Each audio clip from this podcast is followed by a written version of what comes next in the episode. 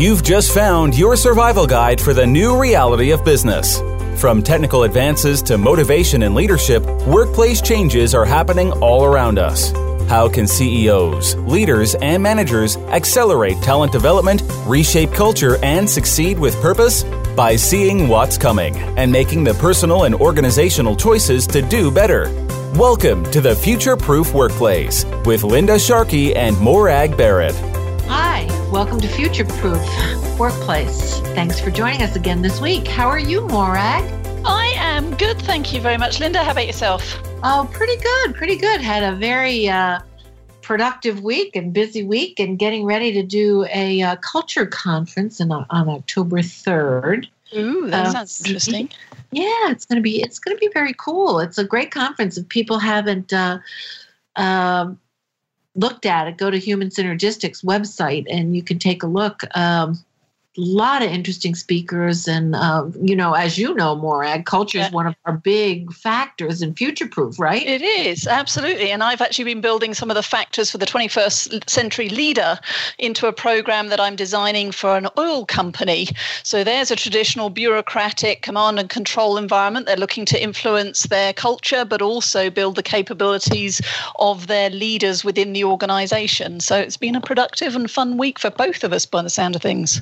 Yeah, very cool. Well, you know, last week, as you know, I was with the Silicon Valley uh, startup, and they were so great. You know, a whole bunch of brilliant engineers and doctors, and they were so worried that they would become like an Uber or a GoDaddy and not have the right culture going forward. And I really give the CEO a lot of credit. I mean, we worked through this the whole picture of what the culture needed to be and the values and the behaviors. It was really quite exciting. So if if you don't like the culture you have, you got to dig in and change it, right, Morag? What do you, what do yes, you, you do. And of course, we've got another headline, haven't we, with another company. It's actually impacted me that has uh, maybe got some lost focus on their leadership and their culture. With the news from Equifax and the 143 million people, of which I am one, um, who have had their personal data released and apparently on the dark web. And as you read the story, it's taken a month for it to get to the innocent bystander bystanders like myself so that we can do something to protect our financial integrity. But in the meantime, some leaders at that company did find the time to actually sell $2 million worth of stock. Isn't that amazing? How does that happen? Well, you know, because they're not living their values. And, and, and we all know, as we say in the book, it's all mm-hmm. about greed. Right? It is. And unfortunately, maybe they are living their values, and that's exactly what drove them. But in the end, it's the 143 million consumers who are potentially impacted by that um, short sighted approach to leadership. It, times need to change. But then there's also the well, how do you then empower leaders within the organization to challenge up, to speak with candor, to uh, ensure that processes and systems are as secure as they're being advertised to the outside world? But we'll right. see how this one plays out. Yeah, we will see. I, how did you find out you were, uh, what, did they send you a notice or something? Oh, good grief, no. Oh, no, no, no, no, no, no, Linda. You find out through social media that something's going on, and there is a website that you you can go and check. And it's a very obscure, very small print. In fact, it's identical. There's two screens that come back when you put in the information they ask for. And it either says your, your information does not appear, again, does not appear to have been impacted, or it says your information may have been released. And they are so, like, you could easily miss it. So wow. I found out through social media. So maybe I have to remove my skepticism of social media and say thank you, Facebook, because yeah. I saw it in the feed, and that's how I find what, out. What made you what made you look out of curiosity? Oh, what maybe? Well, Facebook because I was procrastinating on the day and I was looking at oh. cat videos like everybody else. Um, what made me go and check? Well, because we all have our data there, and if there's 143 million people impacted, I might be one of them. And today my numbers came up, so maybe I need to get a Powerball ticket. Wow, I, you should. If I was you, I'd get a Powerball. And, and you've motivated me to check. Yes, My you goodness. should. I'll send you the link afterwards. And the same oh. for our guest, Liz. I will send that to you too. I know you've been busy with um, Pluff Mud, but you'll share yes. more about that when we bring you in. So, Linda, why don't you introduce our guest for the week?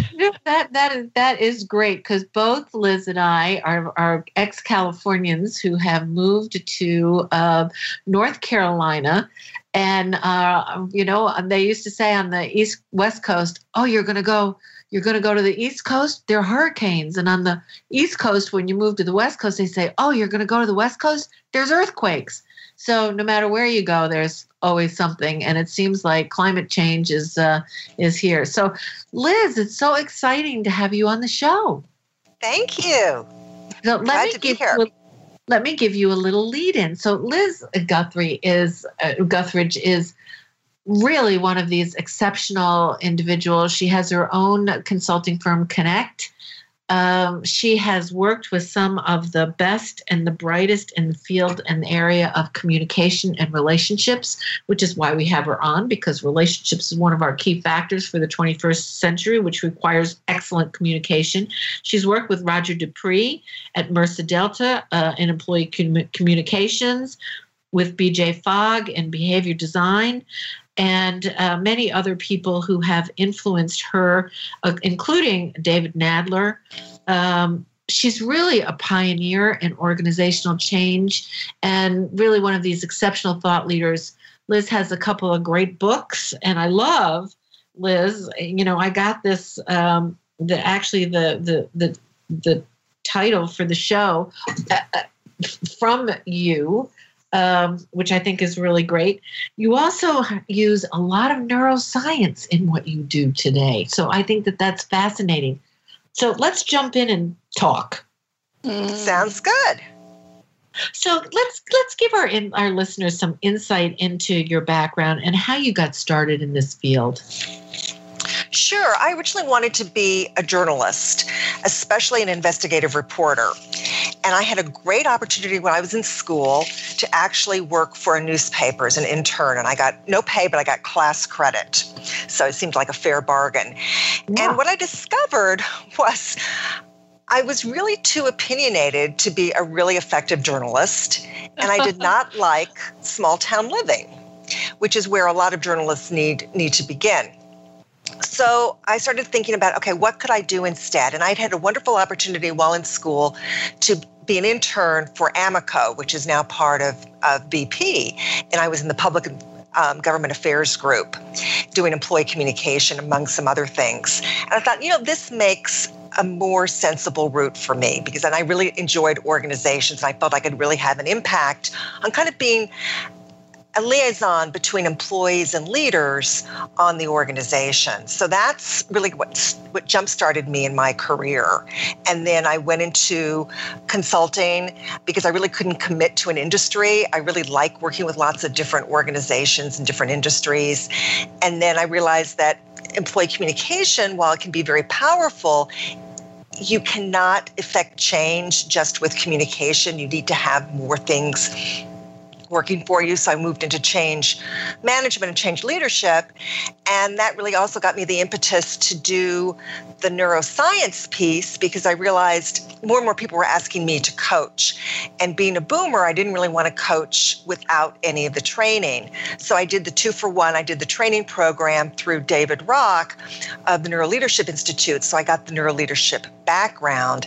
And then I was also able to serve as, when he had his education programs, I was able to serve as a teaching assistant for them. So I did did his executive masters and his certificate and got a good grounding. So now I really, in a sense, combined communication, I combined the behavior design from BJ Fogg, and then the neuroscience. Very cool. Very cool. So it's really clear that you've you know you've worked from but which by the way you and I share I I know worked with Roger D'Aprix way back when. Just a question: Is he still is he still with us? Yes, he just celebrated his birthday. Wow. And he was just he was just featured in an employee communication, the disruption of employee communication guidebook. Yeah, he's still and he's still with his you know one of the wonderful um, things I learned from him was um, the importance of linking employee communication to the business. Yeah, he does a great job on that. That whole circle of communication, it's really an organizational change model. Right, right. So, Morag, I know you have a question. Well, I know I've been listening and thinking about the names. I'm going to sum it up for our listeners. You're a big deal. You're a big deal, Liz, and I'm looking forward to listening to more. But neuroscience, it's a phrase that I've heard, and I haven't done a lot of research, but for many people, as soon as you start talking about neuroscience and brain science, um, the Machiavellian approach or reaction tends to come in as to okay, what does this mean? So for for those of us in a corporate environment, how does neuroscience impact the world of work? So it impacts the world of work because if you know how our brain is wired, you can really help people as opposed to hurt them. So, for example, one of the big ahas for me was recognizing that we are really wired for distraction and the status quo. So it's very easy for us to be mental couch potatoes. And the reason for that is that we're always, our unconsciousness is always scanning, looking for the danger, looking for the lion and the tiger and the bear, oh my.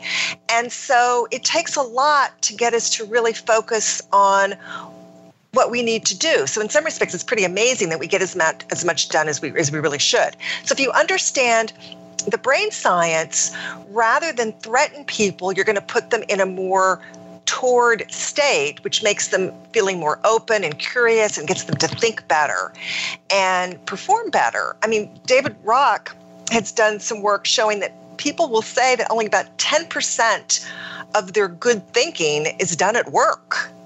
Mm-hmm. And which is a really horrible statistic. I mean, we really, when you, and you start realizing, when you start understanding neuroscience, you realize that we have made I mean, a lot of the ways we work are really bad for us. You know, these meetings that go on for hours, right. um, not taking, you know, quick breaks. I mean, we could really to hold focus, it's only about 20 minutes before we need to, to switch to something else. Oh, so that um, my problem.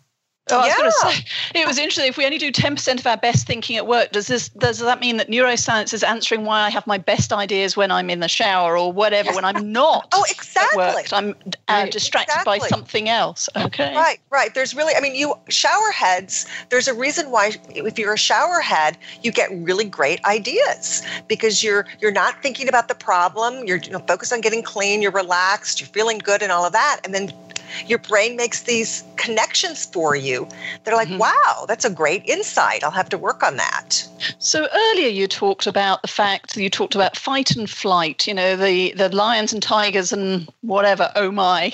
Um, and you're right, in the workplace, unless you're working in the zoo, you're not going to come across the, the literal definition of those. But to your point, there are things that trigger us, that cause us to be stressed, whether we're aware of it or not, and potentially react in a way that undermines our success. So, can you give some examples of modern day workplace triggers that cause that fight or flight response in any of us? Sure. Question, Morag. Hmm. So, a lot of these things happen around meetings. So, for mm-hmm. example, if you are not invited to a meeting, if you're feeling excluded, that can make you feel very threatened about your role in the organization, your role on the team, your contributions. Yes. If you are if you are at the meeting and somebody talks over you, that yes. too can feel very threatening. Mm-hmm. If somebody disses your idea or if somebody claims your idea as their own, that can also feel make you feel very threatened. Okay. And you will shut down. So it's interesting when you talk about not being included. I literally had a colleague who was not included in some stuff, and her boss said, "It's not that we're not include, and it's not that we are excluding you. It's just that we're not including you, which I think just added to her stress at the time around, well, what does that mean? So when when we're stressed, say we're there is that meeting we haven't been invited to, we can see everybody's in a huddle, we're wondering what's going on, or maybe we're giving a presentation and it's not quite going to plan and you can feel your heart rate starting to go up. What does the fight or flight response tend to look like in the workplace? Because I'm sure that in most workplaces, it's discouraged to actually use fisticuffs, and we certainly don't strap on the Nikes and run away.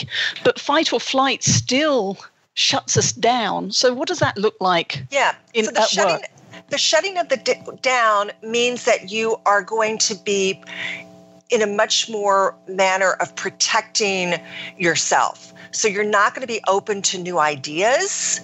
You're going to be um, much more um, defensive about things that people might say to you. You can also just you'll you'll not be able to control your emotions as well. You may snap or you may get very quiet. Just depends upon how you tend to to be um, when you're under stress because it can be a very stressful situation. I mean, a lot of people can over time control these things. So people might not see that people are under stress or nervous or all of that but still it's not your best you performing. So you know the name of the show actually is with a couple observations um, liz. One is you know when you listed out those things that um, uh, people do uh, that that causes the triggers. There's been a lot of research, and women in those kinds of senior roles experience that a lot, where they're talked over. Um, their idea is, I mean, I think Sheryl Sandberg talked about right. this a lot. Um, what's what's your what's your thoughts about that? What can we do when it happens? And there, you see, I nearly overtalked you and you could have role modeled it. But what do we do in the moment so that we stay at our best? But not necessarily shut the other person down in an inappropriate way, but we need to get ourselves back um, articulate and involved in the debate. So what? Right, and it's a ch- it's a challenge. I mean, because it's it happens to me too. It happens. To, I'm sure it happens to the two of you, and it happens, I think, to to all of us. And so I think in my coaching situations, what I do a lot of with the individuals I coach, and fair number are, are women who have these issues as well, is to figure out okay, how awful are these incidents? What are the risks, you know, high risk situations, low risk situations, and what can you do that you will feel be true to yourself yeah. and not put you in a danger spot? So, for example, um, making um, you know things that happen just making notes and looking for ways to to um, write things down come back talk to people afterwards. I mean you don't want to have meetings outside of meetings right. but nonetheless sometimes you because I think the other thing too that has helped me an awful lot, let me back up for this, is understanding the brain science. Because we are all we all have biases. As one of my professors says, if you have a brain, you're biased. And these biases come up in different ways. And a lot of people, especially men, do not recognize what they're doing. They don't see it because it's our unconsciousness at work. So understanding that has given me more empathy. Um, so I tend to look more for openings. And then sometimes you can joke about it, sometimes you know you can't, or just look for other ways to, to show that you have that you are value. So for example, um, I was talking to someone the other day, and we were talking about how to have people feel the courage to speak up and this idea that you may not be the smartest person in the room, you might not be the most senior person in the room, but think about what else you have to offer. You may have the freshest ideas, you may be the closest to the customer, and all of these things will have value. So look to to for entries to talk about okay based on blah blah blah you know my experience my exposure blah blah blah i can offer this and yeah. um, but it's it's a long slog. It is a long slog. It's and it's and it's not easy, and particularly when the brain is wired uh, in those ways to make you feel defensive. But you know, you you talked about innovation, and and you know there isn't a company around today that isn't recognizing that they have to be highly innovative, and so it seems to me that this whole discussion about the brain and bias and how we treat people at work. Mm-hmm. Uh, has a lot to do with innovation. And you know, we called this show, and this really came from you, Liz. I should have said it in the very beginning, is blue sky thinking, you know, is great. How do you lead to a green pasture action? And what I'd like to do is, you know, how do you move from this sort of potential innovative environment to really making it happen? Mm-hmm. Yeah, yeah, because that's the the million dollar question for so many of us. Yeah. And of course, I now just lost my train of thought about that. I was going to make. Well, let's start with what's what's blue sky thinking? Because again, I'm assuming I'm making assumptions as to what that means as I look out at the Colorado afternoon, and it's a beautiful blue sky with some white puffy clouds. But what is blue sky thinking when you're talking about it in this context? So to me, the blue, thank you for, for clarifying because that's good because I always believe in clarification. To me, the blue sky thinking is very much what you all are talking about in your your book in that you the old ways of working don't work anymore. So you need to challenge the status quo all the time. And so this idea of the blue sky is just making yourself open to reflecting and looking up and thinking, can we do this differently? Should we do it differently? Mm, reimagining. Um, reimagining. Like, yeah.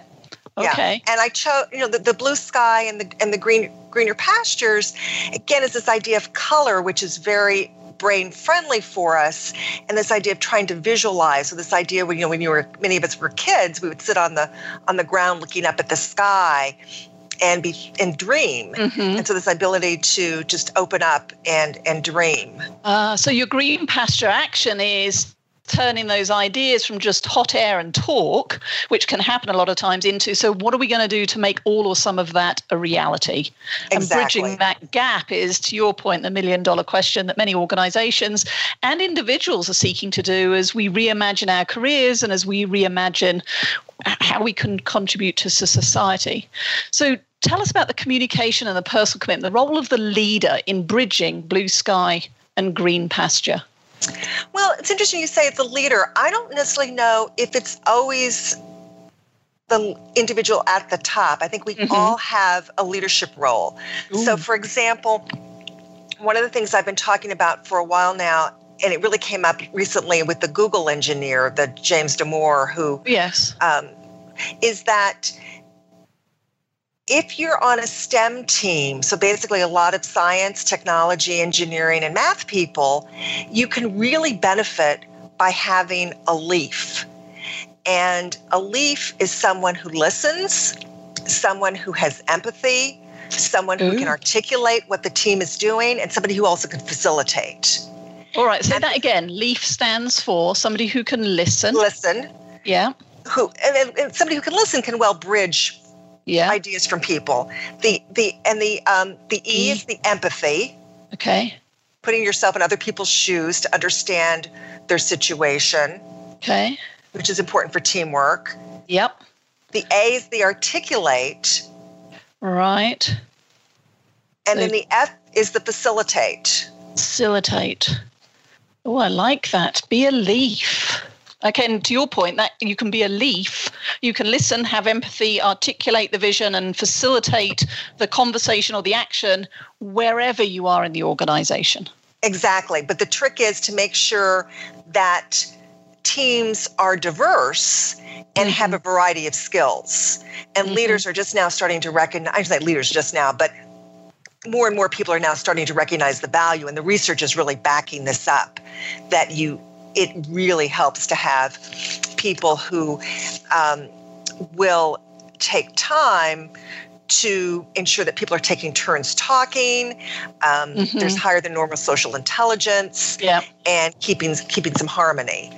Okay. Um, on the on the team. By the way, I don't mean that often as women, but it doesn't have to be. But no, it, you, it helps to have people play play those roles. And it's interesting because a lot of the teams that Linda and I work with often lose sight of the unproductive behaviors. And you have the most wonderful, I'm, I'm going to adopt it and keep it as my pet and take it home. But you have the most wonderful way of describing those equivalent of the elephant in the room. And you call them the silent, sugar coated moose. Sounds like candy but maybe yes. not. But tell no. so the silent sugar coated moose. It's just a wonderful. I just love it. So tell us more. What's the silent sugar coated moose? So it's basically a mutated species of the elephant in the room or the moose on the table. Yeah.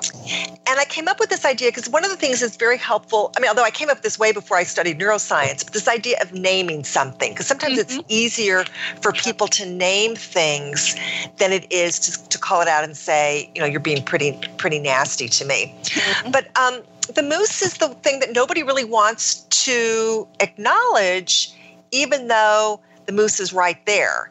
And silent meat moose don't allow you to speak up. They just yeah. encourage that you you just don't say a word.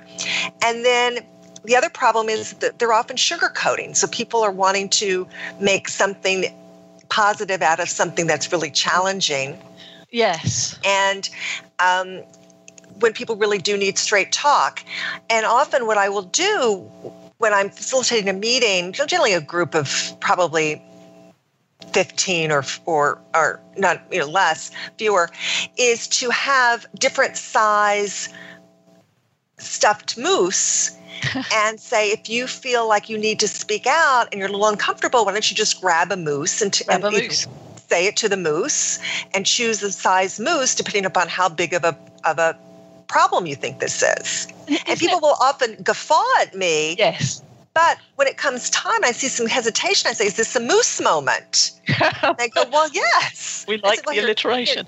Yeah, take, it, take a move. we are. We're all grown adults, and yet we very quickly regress to essentially junior high or elementary school behavior of we defer to the most powerful or the loudest voice in the room, wrong though it may be in the moment. And then, of course, later on, if any of us, so any of our listeners, if you've ever gone home or had some feedback and you've been, and you say in response, well, I wish I'd known they felt that way, or I wish somebody had told me, then going back to your leaf analogy, it implies that I'm not listening. I don't have empathy. I may be a little too articulate in driving the conversation, and therefore the onus is on me to slow down. But of course, the team owns culpable negligence here because we learn to keep quiet when we know we should speak up. So the moose, I like the idea of the, the stuffed moose or a different way because as facilitators, Liz, we can obviously sometimes help break that ice and flag when those default behaviors are happening. Right. And I think it's also important to recognize, too, the differences between extroverts and introverts. Mm, say more. And for me, reading Susan Cain's book, Quiet, was just a, an amazing aha moment. Um, I happen to be an extrovert who does have quite a few introvert characteristics. But I recognized when reading that book that I was facilitating a lot of meetings as if everybody in the room was an extrovert. Mm-hmm. And a lot of introverts are just not comfortable speaking up and out. And so that's why I now include a lot of exercises that will include people can write things on post it notes and then mm-hmm. we post them on the wall and do a gallery walk and discuss things and all of that. And, and sometimes it's not necessarily comfort because I know plenty of introverts who are successful CEOs can do the all hands meeting, speak at conferences in front of a thousand people. They've got no problem saying no. Um, I'm married to a, a very strong uh, introvert, and he, he would tell me that it's, I don't know when it's my turn to speak. And by the time it's my turn to sp- speak, because all the introvert, extroverts, and that's me included, are chatting, chatting, chatting, chatting, by the time there is a break in the conversation, the conversation has moved on. The point I was going to make is no longer relevant. Therefore, I say nothing, which then, unfortunately, in the extrovert's mind, just further perpetuates the introverts have nothing to say. Mm-hmm. Whereas, in fact, it's, it's back to me as an extrovert learning to listen and look for those cues so that I can facilitate, to your point, the involvement of everybody and the diversity of thought um, with, around the table. Exactly, exactly. So it's interesting. So talk about the neuroscience. What's, what have been some of the, the latest discoveries in terms of the brain science then and how that does impact the communication process and how we can learn from it and enhance communication within teams? I think it, for a lot of this, it's some very simple basics that we need just to pay attention to. So, for example, um, naming things is really helpful for people in terms of like cutting through the clutter and getting people to think about things. So you name emotions, you name your programs, you name your goals, and that just helps people improve their focus. Mm-hmm. Um, another thing to do is to um,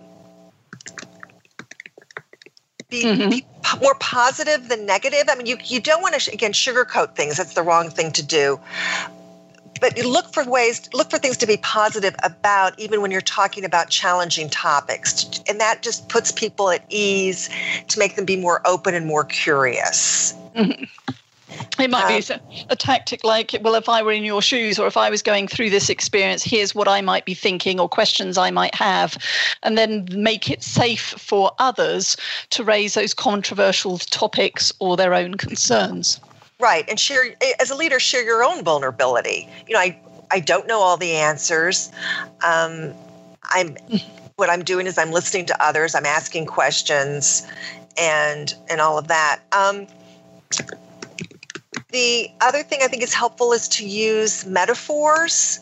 Mm-hmm. The brain seems to be in, to be um, wired to really um, pay attention to metaphors and it's a great way to connect the abstract to the concrete.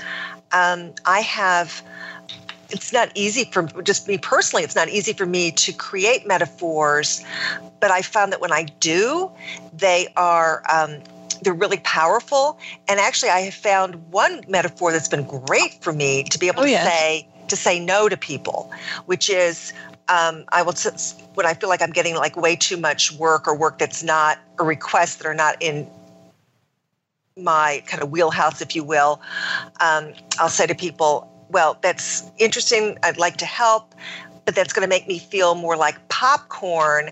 And these days, I need to be more like risotto. I need to be fully oh. blended. Okay.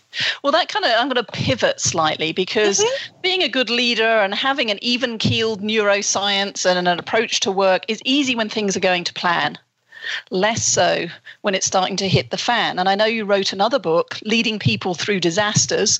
And I opened saying that you're dealing with pluff mud, so that you've had impact from the, the recent hurricanes where you are.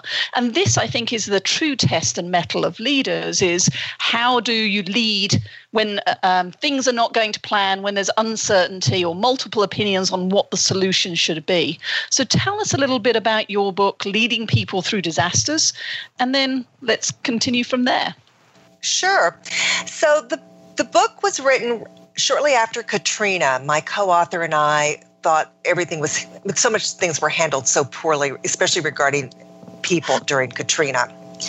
And so the book really is an action guide for preparing for and dealing with the human side of crisis and geared towards again a lot of HR people and leaders on how to deal with employees. And it's it's again more disaster. So the book really covers more things around the hurricanes, tornadoes, you know, natural disasters, shootings at work, um, all sorts of things like that. And it's and certainly since the book came out about a, you know 10 years ago we're certainly more in a VUCA state now with, you know, the world is volatile, uncertain, complex, and ambiguous. Mm-hmm. And so mm-hmm. it's really hard to have a roadmap for leaders. And one of the things I remember when doing the book and interviewing some of the people, I mean, my co-author and I had been through a number of disasters ourselves, certainly had a lot to share, but we also interviewed quite a few others and then talked to, to experts. And one of the things that is so important is for people to take care of themselves. And, you know, certainly what going on in, in with the cleanup after Hurricane Irma and Harvey right now, it's you know pretty challenging for people to find time to sleep, find time to um, to eat well, find time to exercise. But what we're seeing with the neuroscience is all of that is so important for both short term health and long term health. And for leaders to have to be resilient and to um, do well, mm-hmm. they need to be able to take care of themselves. That will help them have hope for the future, and that will have them have them instill hope in the people they work with and the people they lead. So that might be a good point to pause because uh, we need to go to an advert break. But when we come back, given that there are so many currently being impacted by natural disasters, I'd love to know what are the three things that people can do to self care, but also to take care of their teams or the people around them so that they can remain resilient when um, things are obviously very tough. So when we come back from the break, we're talking with Liz Guthridge, who is the founder of Connect Consulting, and we're talking about uh, blue sky thinking and turning it into green pasture action. Stay with us, and we look forward to talking with you after the break. Ever wondered if your career will last? Will your job be around in 10 years, 5 years, or even tomorrow? The Future Proof Workplace with Linda Sharkey and Morag Barrett gives you practical tips and tools that are not only fact based and proven to make you a better leader, but will also ensure that both your organization and career are future proof. Linda Sharkey and Morag Barrett are sought out keynote speakers, leadership development and organization experts, and they can help you future proof your career. To learn more about everything they have to offer you and your organization, visit futureproofworkplace.com. Well, welcome back. We're glad you're staying with us, and we're having a great conversation with Liz Guthridge, um, CEO of uh, Connect. Uh, consulting. And um, you know morag you and liz were just having such a great conversation and on such a roll. I said well let's just let them go. That's uh, it's, it's really uh, really yeah, terrific you, you, were, were being a leaf. You were listening. You were demonstrating the L. I, was I was taking copious notes, actually, Liz. But you know, was uh, was was very interesting. But we we uh, left it off where you said there are three things people can do to stay resilient uh, during a, a disaster, and and and you know, let let's explore that a little further. Okay, great. So the top of my list is I have to confess is a pet peeve of mine is leaders need to recognize that there is no getting back to normal. Right. And even this whole idea of talking about the new normal, like stop it. Because right. the new normal is going to be in effect for like the next 10 minutes and then something else is going to change. So it's important just to acknowledge that you can't get back to the way things were before a disaster. I mean, look at the Key West, that's not going to be the same. Houston's not going to be the same it's going to be different. Hopefully, it's going to be better. It's definitely going to be different. And so you need to um, encourage everybody to just create a new way of being, a new way of doing things. And again, look for ways to make things. This is your opportunity. You've got to, to, to do things, to do things differently.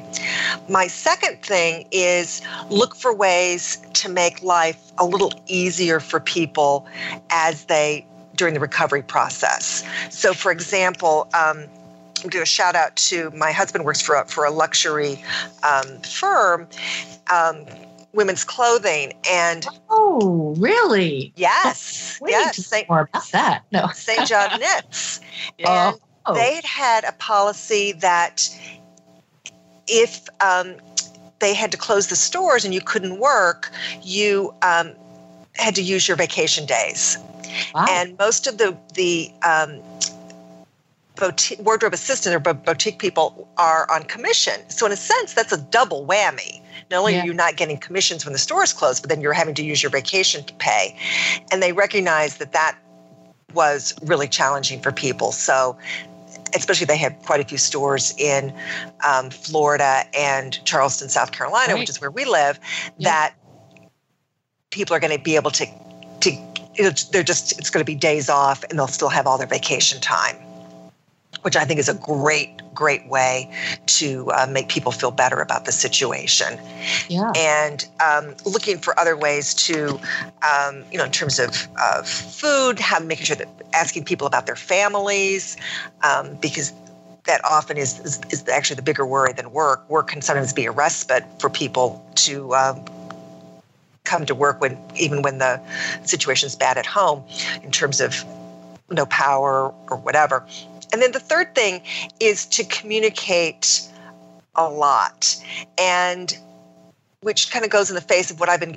Sometimes I think we. I'm, a big believer in that the communication should be content rich, not content free.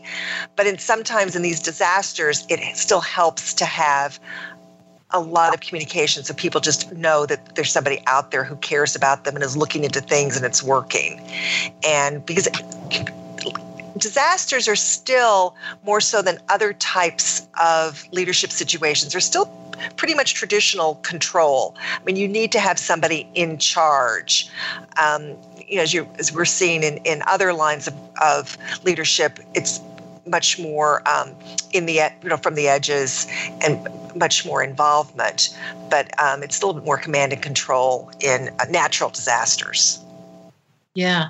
You know, that sort of brings us full circle uh, here, Liz, because uh, really one of your key specialties is really focusing on communication. And I, you know, know that one of the things that we see leaders don't do enough in just about every circumstance is not communicate enough. They make an assumption. I think this brings in the neuroscience factor as well that, you know, they say something once or twice and everybody gets the picture the way they get it, and they mm-hmm. don't.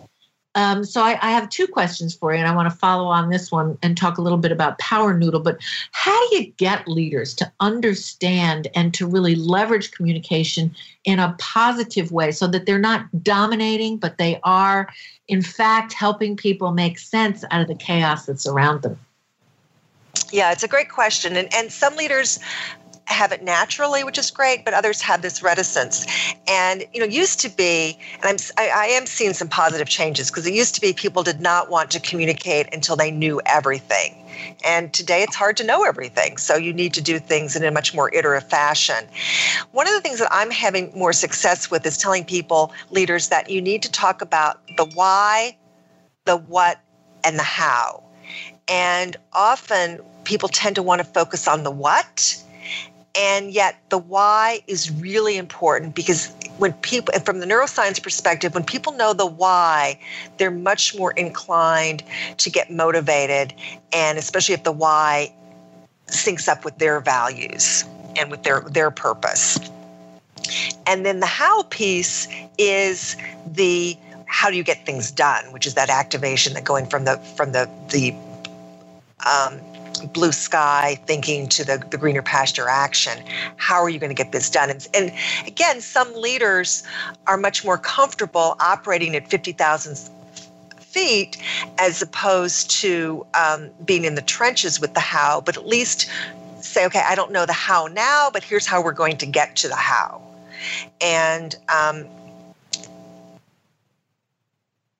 and giving people this is where it helps to have more interactions. This is where I think too social media has helped a bit internally as well, as people will just start asking questions and leaders will start recognizing, oh my gosh, there's a lot of stuff out there that I need to cover people because just people just don't know.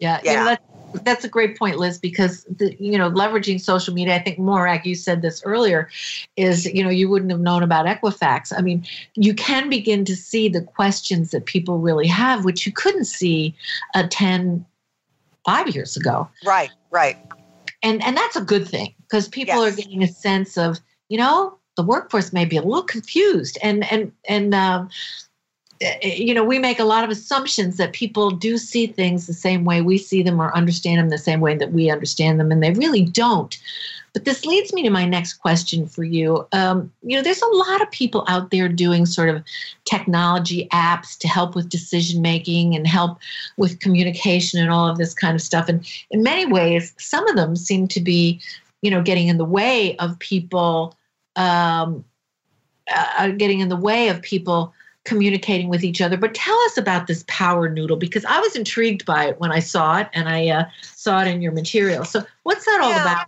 How does that So- help? So, Power Noodle and Waggl and a few of these other tools can be very helpful if used well. And technology can make it easier for people, including introverts. So, what I like about these systems is that when you have time and you have your ideas, you can weigh in. You don't have to do it at a particular time in a particular room. So, this is a great way to get more people involved when it's easy for them to do it. And I, 'cause I keep coming back to, and one of the big learnings I had working with BJ Fogg is it's hard for people to get things done oftentimes because they've got so many competing priorities and they've got so much work to do. So if you can make things simple, social, and fun to do, not always fun and work, but still you can try, Yeah. you've got a much better shot at getting people involved. And you can get, and we, we talked about earlier, the more involvement, the more diversity, the, the better the solutions. What- And so on the tech front, I mean, you've got some people who love tech and you know find this, these things fun to work with. Other people don't. However, I mean, I've had a group of social workers who work for transplant um, patients, you know, so transplanting organs and things, Wow. who are not technology oriented, but but we've worked with them on on visions and values through Power Noodle, and they were able to. This, these were all over the United States, various um, transplant hospitals.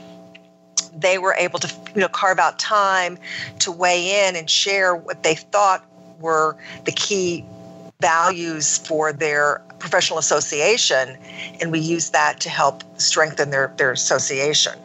That's very cool. Yeah, Liz, the one thing that struck me too was that you could really see the pockets where people weren't communicating. Mm-hmm. And I really liked that because I think a lot of leaders, you know, to the earlier conversation, Morag, that you you guys were having about inter, introverts and extroverts. You know, somebody's an introvert, they're kind of like they're just rolling over it. And they're having a great old time, and they're not really paying attention to the fact that other people are not necessarily engaged. And this software seems to be able to uh, point point out big chunks of gaps in that area. Is that did, did I get that right? Well, from the standpoint of, I wouldn't say it points out, but it, what it does do is, you know, back to this idea you've got to, you know, the, the ideas in the shower, um, or you're on a walk and you've got some great ideas. You don't have to wait to come back to a meeting to share those. You could just log in on the app and express your point of view. Interesting. So it's the ultimate in the social intelligence and the collaboration of thoughts and knowledge that might be in different parts of your organization, but bringing them in a way that uh, allow everybody to learn and grow from them. It's fascinating. It'll be interesting to see how that continues to evolve and impact the how and where work gets done. Right, because I think it's really, really important for global organizations because Yeah. you know it's, it's too easy to default to oh let's pull a group of people, a focus group of people at headquarters or in one of our big one of our big offices or something, and you tend to not think about people in all the regions of the world, and it's often very difficult to find you know good times for conference calls and all of that. So these types of tools can just like you know can make it just feeling like they can participate. Yeah. It really, So- they really have a place used well. Yes. So we're coming to the end of the show. In a moment, I'm going to ask you how people can get in touch with you. But I have one final question. It's come from a listener actually who's texted it in. So going back to your leaf analogy, the listen, empathy, articulate, and facilitate. And the question goes to those middle two letters, um, treating our colleagues with empathy and being able to be articulate and share our point of view. And the question they had, so I need your headline answer here, we have two minutes, is how do you find the correct things to say to people, especially when they're going through tough times?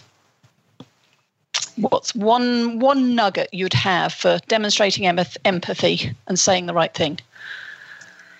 So, with empathy, the more important thing is to put yourself in other people's shoes and apply the platinum rule. Mm-hmm. Not how you want to be treated, but how you think they want to be treated. Mhm. And that this is more of a headline, unfortunately. It's so you may not know the person as well. However, try to find something that you think that will that person will respond to. Mm-hmm. And just and I mean, a great book to read about this is um, Sheryl Sandberg's book, Option B. Yeah, right. that is a great book. Okay, well, that's what we're going to suggest that people do. So, Liz, it's been a fascinating conversation that we've had with you. How can our listeners get in touch with you if they'd like to continue the conversation? Thank you for asking. So I'm active on Twitter, and it's Liz L I Z G U T H R I D G E, and I'm also on LinkedIn. So the you know the LinkedIn just look Liz Guthridge, and then my email, which is a rather long one, is Liz.Guthridge again G U T H R I D G E at connectconsultinggroup.com. Okay, well, Liz, on behalf of Linda and I, thank you so much for sharing your insights today. It's been a pleasure um, talking with you, learning a little bit about neuroscience and le- learning about leading through disasters, etc.